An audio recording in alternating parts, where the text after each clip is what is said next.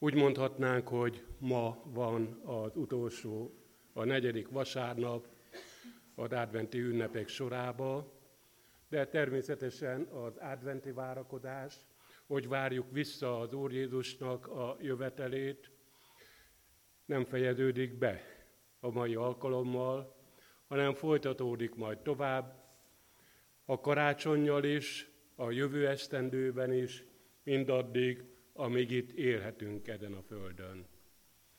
A mai alkalommal az Úr Jézus Krisztusnak egy példádata hat hangozzon és tanítson bennünket, mégpedig a konkoly és a búza példádata, amely a következőképpen örökítetetnek számunkra Máté evangélium a 13. fejezetében, a 24. verstől a 30. verssel bezárólag. Más példádatot is mondott nekik Jézus, hasonló a mennyeknek országa ahhoz az emberhez, aki jó magot vetette a szántóföldjébe. De amíg az emberek aludtak, eljött az ellenség, konkolyt vetett a búza közé és elment. Amikor a zöld vetés szárba szökött, és már magot hozott, megmutatkozott a konkoly is. A szolgák ekkor odamentek a gazdához, és ezt kérdezték tőle. Uram, ugye jó magot vetettél a földbe? Honnan van akkor a konkoly benne? Ellenség tette ezt, felelte nekik. A szolgák erre megkérdezték, akarod-e, hogy kimenjünk és összeszedjük a konkolyt? Ő azonban így válaszolt, nem, mert amíg a konkolyt szednétek, kiszaggadnátok vele együtt a búzát is. Hadd nőjön együtt mind a kettő az aratásig, és az aratás idején megmondom az aratóknak, szedjétek össze először a konkolyt, kössétek kévébe, és égessétek el, a búzát pedig takarítsátok be csűrömbe. Így hangzik ez a példádat. Bevezetőként még annyit hadd mondjak el a konkoly és búza kérdésével, hogy a konkoly ritkán fordul elő itt a mi országunkban, mint gyomnövény, de általában a pipacsal és a búzavirággal együtt terem meg a búza között, és amikor szárba szökken, ahogy a példádatban is elhangzott ez a szó, gyakorlatilag annyira hasonlít a búzához, hogy nem lehet megkülönböztetni gyakorlatilag. És amikor már eljut az az idő, hogy lassan beérik, akkor a terméséből adódik az egyiknek is, meg a másiknak is igazából, hogy melyik micsoda. Konkoly vagy búza. A konkolyról még annyit lehet tudni, hogy tok termése van, amiben fekete magok vannak, és halálos mérget jelent. Az embereknél is, de az állatoknál is fulladásos halált okozhat. Keserű a kenyeret is rossz ízűvé teszi, hogyha netán belekeveredik a lisztbe, és úgy készítik el. Ilyen módon gondoskodott arról Isten, hogy az ember elkerülje ezt a veszélyt. Jézus, amikor beszél a konkolyról és a búzáról, akkor gyakorlatilag nagyon reálisan festi meg a minket körülvevő világot. Nem arról beszél, hogy minden szép, minden jó, csodálatos, mindennel meg lehetünk elégedve, mindennek örülhetünk, hanem beszél arról, amit lépten érzünk is a környezetünkben, és találkozunk vele, hogy vannak visszáságok, vannak hibák, vannak tévedések. De az a félelmetes a gyakorlatban, hogy ezt nem csak úgy globálisan a környezetünkben tapasztalhatjuk meg, hanem a saját életünkben is. Gondolok ilyenre, amikor az indulat úrrá lesz rajtunk, ahogy szoktuk mondani, hogy kitörünk, vagy másképp finomabban fogalmazva, hogy elszakadt a cérnánk, és talán olykor mások is úgy döbbenve néznek ránk, és kérdő tekintetükben ez van, hogy hát te vagy ez, aki most ilyen indulattal beszélsz, ilyen indulatról árulkodik az arcvonásod. És bármennyire is szégyeljük önmagunk előtt is, meg mások előtt is, igen, sajnos a saját életünkben is utolérhetjük gyakorlatban a konkoly hatását és a velejárókat, amely úgy lehúzza a mi lelkünket is, és megkeseríti az életünket is. A példázatban szereplő munkások ezzel a kérdéssel állnak a gazda elé, hogy kimenjenek a búzaföldre és kitépjék az összes konkolyt, amely elcsúfítja a búzatáblát. És Jézus válasza meghökkentő. Azt mondja, hogy nem, hagyjátok. Hadd nőjön együtt a kettő, a búza is, meg a konko is.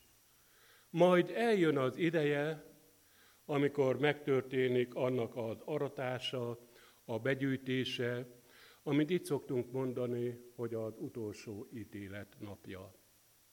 Tehát nem a munkásoknak a feladata. Pedig mit diktálna a mi igazságérzetünk? Azt, hogy az ilyen konkoly életű él embereket ki kellene tépni, ki kellene írtani erről a földről, amely annyi bajt, annyi keserűséget, annyi problémát jelent az emberiség számára. És amikor Jézus azt mondja, hogy nem, hagyjátok, hogy együtt legyen a kettő, a búza és a konkoly, akkor ő nem csak kér bennünket, nem csak erre biztatja a munkásokat, hanem ő maga is így él, és ezen az úton jár.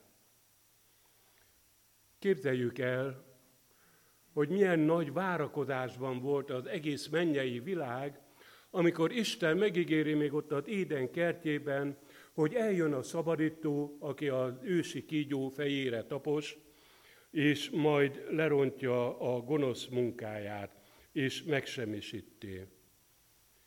Ezt követően hosszú adventi várakozási időszak következett, amíg megtörtént ez. Az angyalok is izgalommal várták, hogy hogyan fog majd megvalósulni, beteljesedni Istennek ez az ígérete, és hogyan fog megvalósulni az üdvösség terve. Isten hogyan fogja megítélni, elítélni, számon kérni, és rendre utasítani az emberiséget, a nemzeteket, és vele mellettük a sátánt, az ősi kígyót is.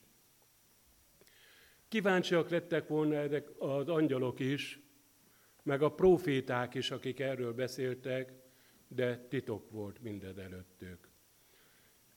Így szól erről a Károli fordítású Biblia, még a Mózes 5. könyve 29. fejezetében, a titkokat úréi, a mi Istenünkéi, a kinyilatkoztatott dolgok pedig a miénk és a mi fiainké. Hadd olvassam fel a katolikus fordítású Bibliának ezt a mondatát, ahogy az adja vissza, ami rejtve van, az az Úr, ami Istenünk ügye. De a kinyilatkoztatott dolgok ránk és gyermekeinkre tartoznak. Lehet kutatni a titkokat, amikről még az Úr nem adott olyan kijelentést, de mondhatni az, hogy nem más, mint sötétbe való tapogatózás. És tévedések sorozatát eredményezhetné. Csak egyetlen dolgot hadd hozzak példaként elétek, ugye ismert, közismert az emberiség részéről az, hogy hányszor megjövendölték különböző számításokra alapozva, hogy mikor lesz a világ vége. Mikor fog eljönni az Úr Jézus Krisztus? Számos dátumot jelöltek meg az emberek különböző számítási módszerek alapjaként. Aztán kiderült, hogy óriási tévedés. Hiszen maga az Úr Jézus Krisztus emberfiaként itt a földön élve mondja, hogy azt még a fiú sem tudja, tehát az Isten fia sem tudja az időpontot, csak egyedül az atya. És az emberek okosabbak akartak lenni az Úr Jézus Krisztusnál is, hogy ők majd kiszámolják, ők majd megmondják, hogy mikor fog ez történni. Tehát ilyen értelemben értelmetlen és felesleges tapogatózás az, amikor különböző titkokat próbálnak megfejteni az emberek, amelyet még Isten a maga fennhatósága alatt tart. Aztán elérkedett karácsony, az Isten fia kisdet formájában eljött erre a földre, megszületett ezzel a konkolyteli világgal, és átéli már pici gyermekként, hogy mit jelent ez a konkolyal teli világ. Hiszen pici gyermekként Nagy Heródes, az akkori fejedelem halára keresi őt, mert úgy érzi, úgy tekint rá, pici ártatlan gyermekként, hogy neki útjába van, hogy ellensége, és el kell őt tenni az útból neki. Aztán így látjuk az egész életét Jézusnak, hogy nem foglalkozott a konkolyjal. Nem ítélte el a rabszolgatartó társadalmat abban az időben, a háborúkat, és az akkori konkoly meg annyi megnyilvánulását, amelyel szembe találkozott az ő életében, hanem egyszerűen, csendesen élte a maga szolgáló életét, amelyért meg kellett neki jelennie ebben a világban. Nyilvános fellépése után nagyon sokszor provokálták, és szerették volna Jézus rávedni arra, hogy bizonyos kérdésekben foglaljon állást, mondjon ítéletet, törjön pálcát az emberek felett. És azt látjuk, hogy ő nem átkötélnek. Nem kell senkine, senkivel birokra. Amikor ott van, hogy hozzák a házasságtörő asszonyt elé, a végeredmény micsoda? A vádolók elmennek, mert érzik, hogy baj van a fejükön. Aztán Jézus is azt mondja, hogy én sem kárhozhatlak téged. Eredj el és többé ne védkezz. Megbocsájt neki szeretettel.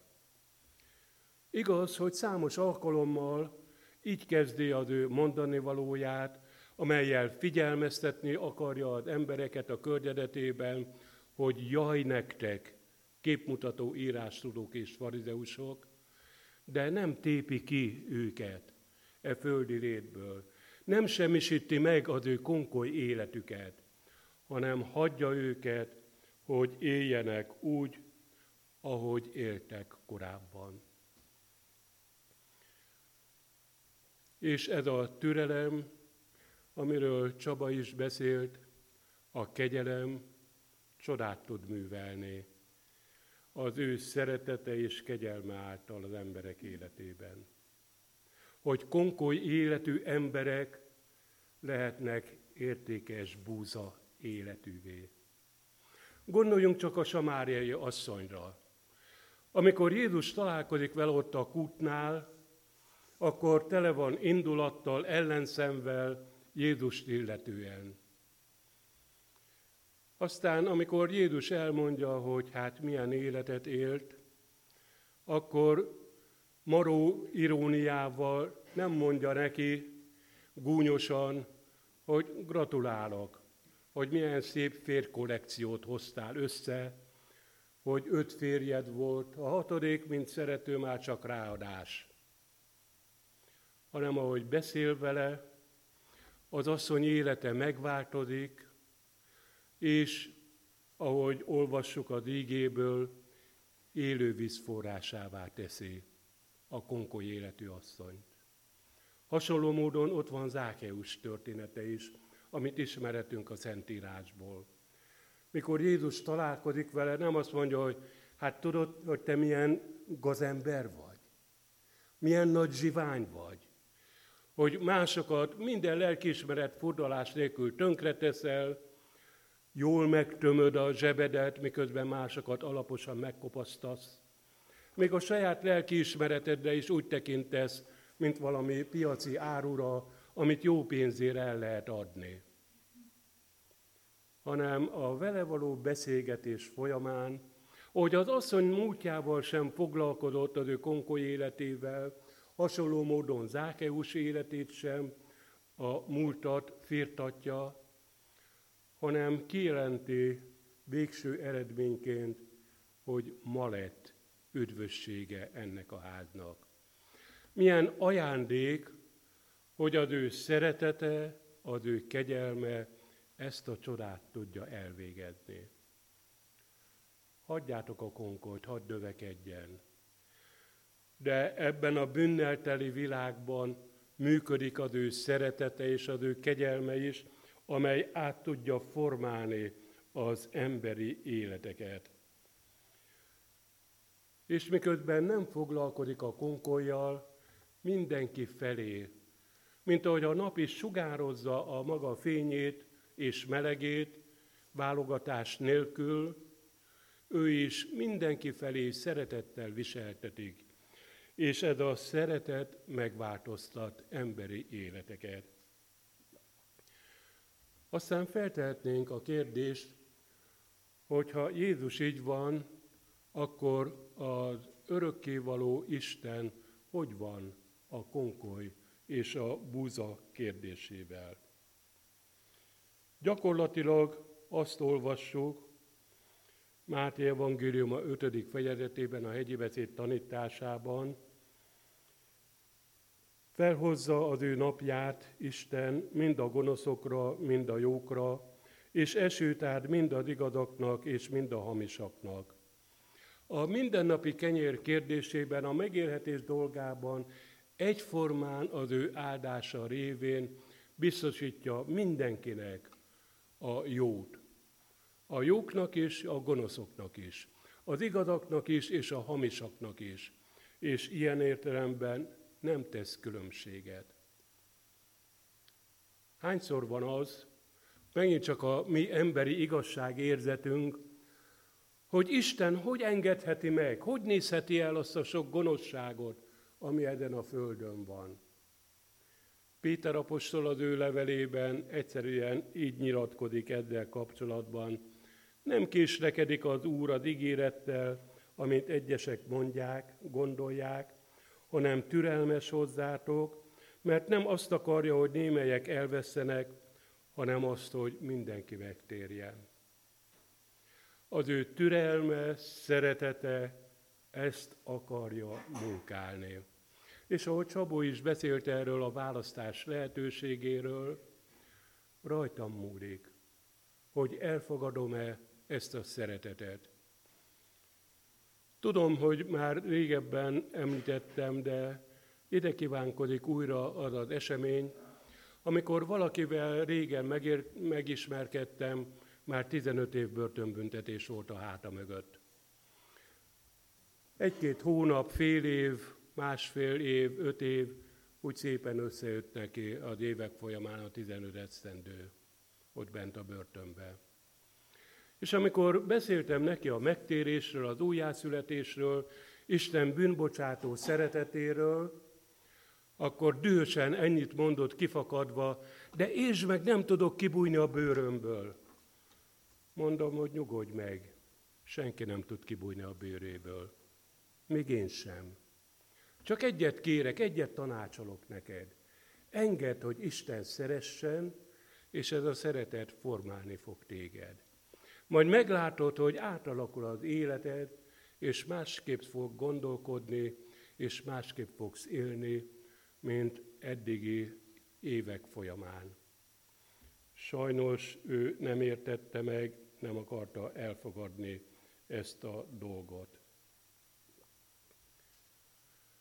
Aztán visszatérve még a még megváltó Jézusunkhoz, a feltámadása után nem rendez semmiféle kerekasztal értekezletet. Hogy kiértékelje a dolgokat, hogy mi történt, hogyan történt, hogyan történhetett.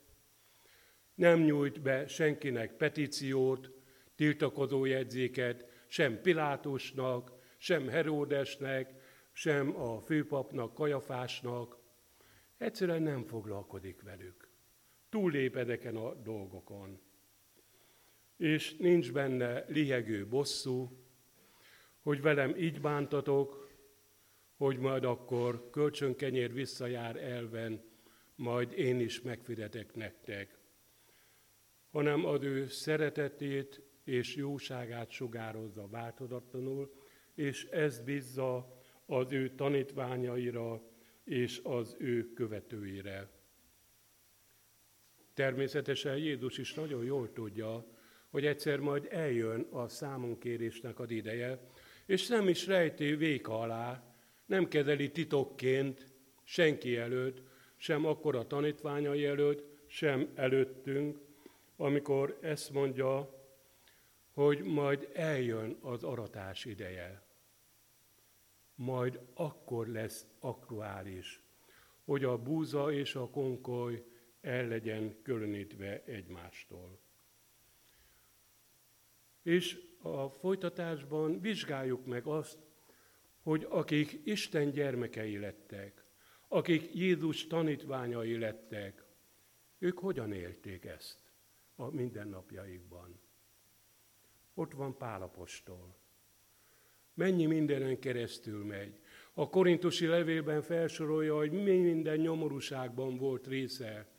Börtönbe vetették, megkorbácsolták, megbotozták, megkövezték, hajótörést szenvedett, és sorolja, nem azért, hogy panaszkodjon, hogy sajnálatot csiholjon ki valakikből, a levél olvasóiból, hanem egyszerűen csak úgy elmondja.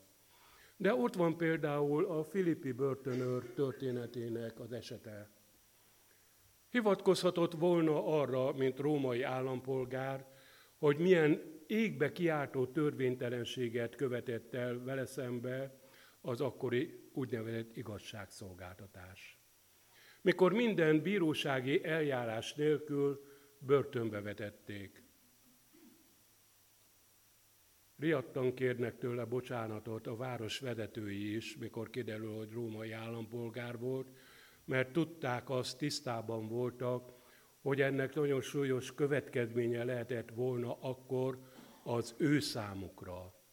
Ha úgy tetszik, ők húzták volna rövidebbet. De mi történik ekkor?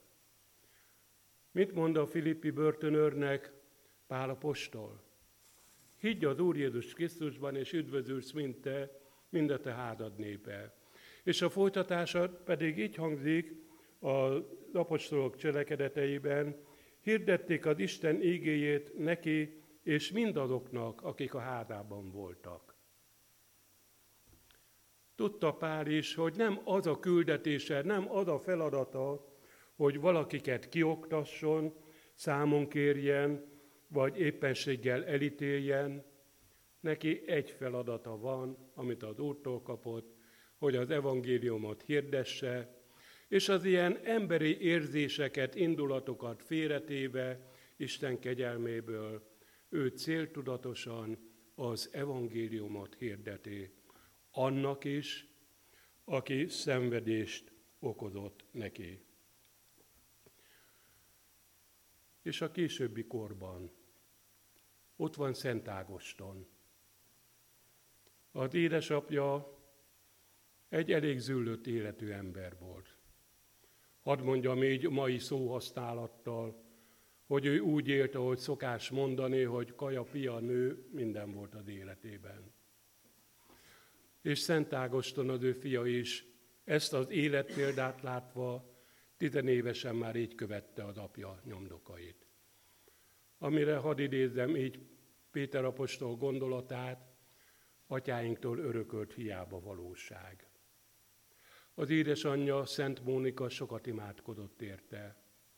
És találkozott olyan emberekkel, akik nem csak hallották az evangéliumot, hanem a szívükbe fogadták, átformálta életüket az Isten kegyelme, szeretete, és ahogy hallotta ezeket az embereket, átadott életű keresztényeknek a beszédét, ő is megtért és megváltozott az élete.